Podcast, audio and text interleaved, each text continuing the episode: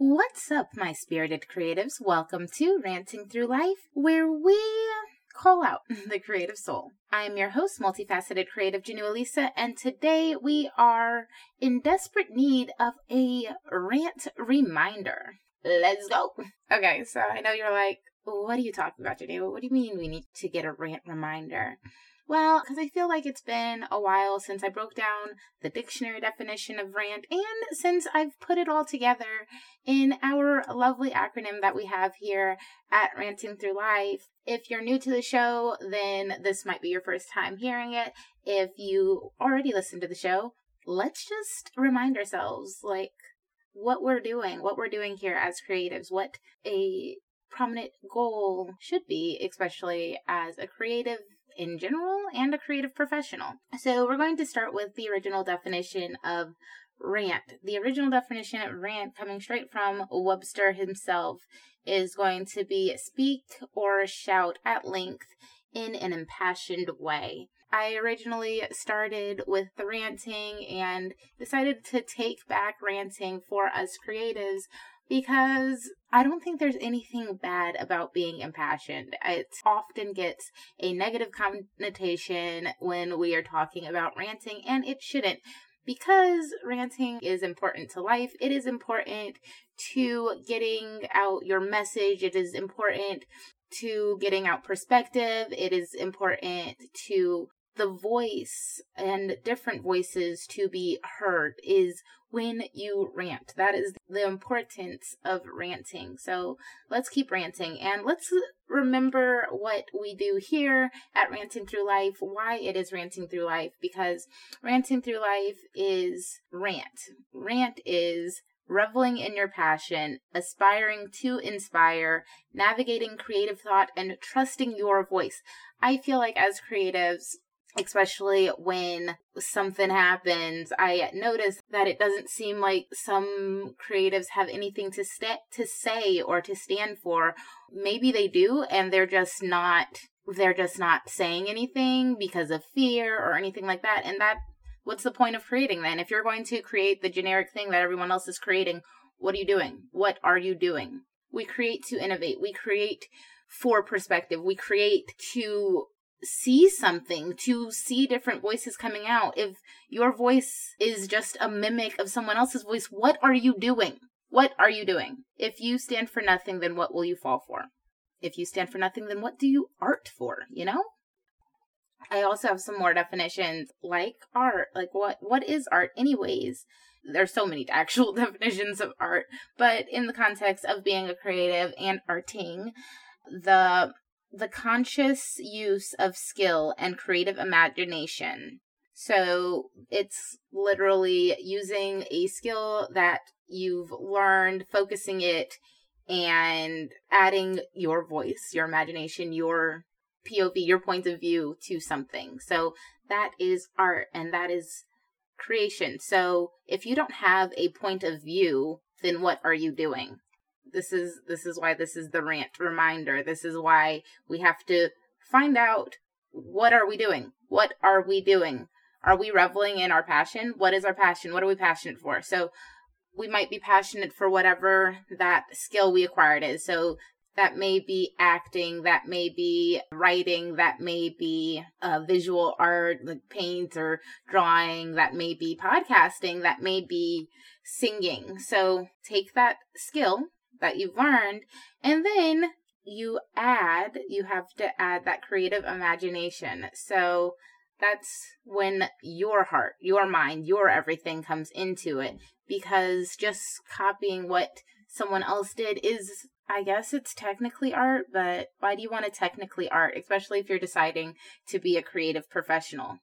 Voice. Of course, there's another definition I'm doing. This is a day of definitions because as I'm looking through the interwebs and seeing the the world unravel, it, it, it just seems like everyone's just repeating the same things. So, voice, an agency by which a particular POV is expressed, represented, a peculiar attitude expressed. This is why we rant. It's particular, it's specific. We are drawing out a specific, particular point of view. Our art, our rant, our journey that we are going through is specific. It must be. That's why we set our intentions. And it isn't about how much money we're going to make doing it. It isn't about that. It is about saying something. Why do you even art, bro? Like, I, every time I go into a show and every time I feel like I'm messing up in like rehearsal or something like that, I'm just like, ah, do you even act, bro? And like, that is my conscious self talk. That is the that is my pep talk. That is the thing that gets me like, yes, yes, cuz I love this and I love saying this and I love when I get to be on stage and have to say something that relates to something that's happening in my real world or in the real world or in the real life and I hear it differently. But it's because I have a perspective, I have a voice, and you should too. You literally, literally, what do we talk about all the time? We talk about your message, we talk about your voice, and trusting that. If you're sitting coy in the corner as the world burns around you, what are you doing? What are you doing? Art imitates life. Art imitates life. Art adds perspective. Art creates progress. Do you know? I'm actually going to tell you if you don't know how many real world creatives, we are going to get to a fictional creative, but how many real world creatives changed the world just because they ranted? And I'm not even only talking about activists, even though a lot of these creators were activists. There's just so many where they literally just spoke their truth, lived their truth, and navigated creative thought in the midst of adversity, in the midst of the world telling them they shouldn't be doing this damn thing that they love, that they were passionate about, and did it anyways. They were literally told to stop. They were literally told that they couldn't. And because they trusted their voice, they knew that they had some something different, something beautiful, something wonderful to share with the world, they did. They did. They didn't sit back as someone told them they couldn't do it. They didn't not get on stages. They literally wrote things and did things in order to see perspectives that the world was not seeing, and the world fell in love with them because they were honest. They were true to their voice. They had a voice. They had a perspective. They weren't scared of their neighbor being they might have actually been scared. Some of these people might have been scared of their neighbors, but they weren't scared that their neighbor was going to be mad at them for having their perspective. They had their perspective and held their head high anyways. Do you guys I don't know if you guys have seen the original Disney's Mulan, right? But remember how the emperor wouldn't bow. It didn't mean matter that he was held hostage. It didn't matter what happened. He stood so true to his ground. He was like, "You do not go over me. You the wind can push me as much as possible. You whatever and I will not move. It does not matter how much you want me to move for you. I am not going to cater to that. That is art that is perspective. That is having a voice. No one can take your voice from you. So, some of the real world creatives that revolutionized the world, um, some of y'all are going to be like, of course, of course, of course. And it's Maya Angelou, the poet and writer who challenged standards of whatever the social norm was. And she did it in such a beautiful way in the language that she uses. We have Stan Lee, a comic book writer who broke divides and showed the world from a perspective that took us out of the world just to put us back in it. Next, we have Suzan-Lori Parks, the playwright who takes the strangest mirror of the world sometimes. But she also did stuff like In the Blood, where you're able to see poverty, promiscuity, um, the healthcare system, all these things all in one. And it's just made you uncomfortable and it just shows the mirror of the world. She makes these plays to make you uncomfortable, but also you're not going to act, you're not going to do anything when you're comfortable. And that's what honestly all of these people did. Um, James Baldwin, also highlighted a lot to do with identity in of black Americans. He literally came back during the civil civil rights movement from Paris to do that, you know? Frida Kahlo, she rose questions of identity, gender, race, and class in her art with these self portraits and portraits of the world with nature and all this kind of stuff. You have Selena, she broke boundaries. She broke boundaries with America and music and language and and then we have Pink. She uh, some of these people are still alive. Well, actually, only two of these people are still alive. But I just like thought about that. I was like, oh, not all these people are dead, y'all. Because I keep saying was, and I'm like Pink, and I'm like not was. Suzan-Lori Parks is also not dead, y'all. So Pink, uh, sh- she literally revolutionized being you, staying true to you, and being as bold as possible with the you-ness that you have. She still does that. And and she is so true to her voice and true to her perspective, true to wanting the world to be a more beautiful, more inclusive place that she literally stands out to say to people who don't, who don't, who refuse to give people rights, who refuse to see humanity and have humanity. She literally will shout from the world, do not listen to my music. She did that the other day. Very few people will do that. Very few people will do that. Next, we have Betty White. She was oh, the late great Betty White. She was an actress, activist, everything, and she from even early on in her career in the original civil rights movement because I if y'all don't know, we're in a civil rights movement now. She promoted inclusivity. She did not care what someone told her she wasn't allowed to do. She didn't care because she was like, people are humans. That was the more important thing. She she is like number one on or was number one on having those tough conversations. She was going to sit there and make you feel uncomfortable in her interviews if you're like, Well, why did you do that? And she's like, well, why would I not do that? It never became a thing of like, oh, because this is the standard in the world. And she was like, the world does not make sense in these regards. So we have those revolutionary real world creatives. And then we have our fictional creative who gives us why I understand the pause and why I understand why it's like some people have struggles finding their voice, especially minority or women or any marginalized groups might have a little more trouble finding their voice, especially in the creative sphere sometimes, because a lot of the time, us creatives of marginalized groups and and stuff like that, we want to just be known as creatives. We're sick of the hyphen. Understandable.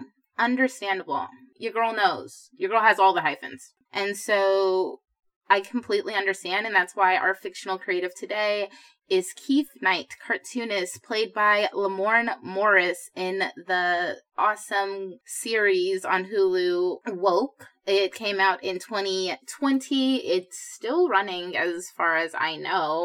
But in the first season of Woke, you meet Keith and he is telling his friend, he's all like, know, like I don't do like political cartoons or I don't do active like I'm not that person. I'm just a cartoonist. I'm he really was against the hyphenation. He didn't want to be seen as a hyphen. He just was. And then he gets profiled by the police and is, you know, slammed to the ground and all this kind of stuff. And when he actually meets the person that they said he looked like, he looks nothing like that person. So that was also a wake up call. Um, but he, you know, gets woke and then the world around him starts talking to him and is like, oh, this perspective of being woke and da da da da da. And you see it go throughout the seasons. You see the struggle with that, but you also see like the downfalls of being so woke as well.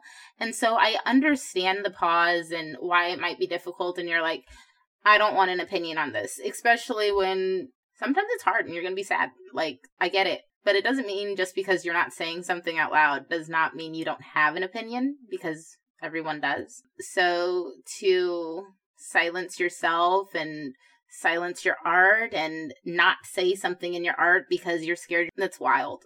That's a wild choice to make, but I understand that and I understand our our fictional creative to the wholeness cuz I think a lot of women, minority, gay, all this kind of stuff create creatives go through that? Because you don't want to just be the black whatever or the gay whatever or the whatever. You want to be whatever that craft you focused on. There are so many people that do not have to hyphenate what they do. They're just like i'm an actor. They don't have to put hashtag gay actor. They don't have to put hashtag woman actor they don't have to put or I guess that would just be actress, but whatever. But they don't have to do that. I was listening a few years ago when I was in school to an interview from Suzan-Lori Parks. She was talking to someone and they were like, Yeah, you're the first African American woman pills like there was like so many hyphenations and she was just like, Wow, that's a lot of hyphens. Like that was her response. And she's like, Yeah, yeah, and she's just the most uh what is humble woman that I've ever listened to talk. And so it's just really fascinating. And it's because she rants. She still rants and she does every aspect of it. And all of these all of these revolutionary creatives, all of these legend legends that have changed the world the Stan Lees, the Suzan-Lori Parks, the James Baldwins, the Betty Whites, the reason the that we are still always talking about them. Even the princes, even the, I can literally go on. And the reason, the reason all of these people are so successful, so loved, so cared for is because they trusted their voice and aspired to inspire by reveling in their passion and just navigating through creative thought. They literally, I didn't even say that in order, but they they ranted. They ranted to the fullest. You could not stop them from ranting. People tried to stop all of these people from ranting. People tried to tell them that they couldn't do this. They they couldn't. They weren't allowed to. That did not stop them. That did not stop them and it shouldn't stop you. Be real about it. Be truthful, be honest with your voice be honest with your ranting and actually rant. Thank you so much for joining me today on Ranting Through Life, Life Hacks for the Creative Soul.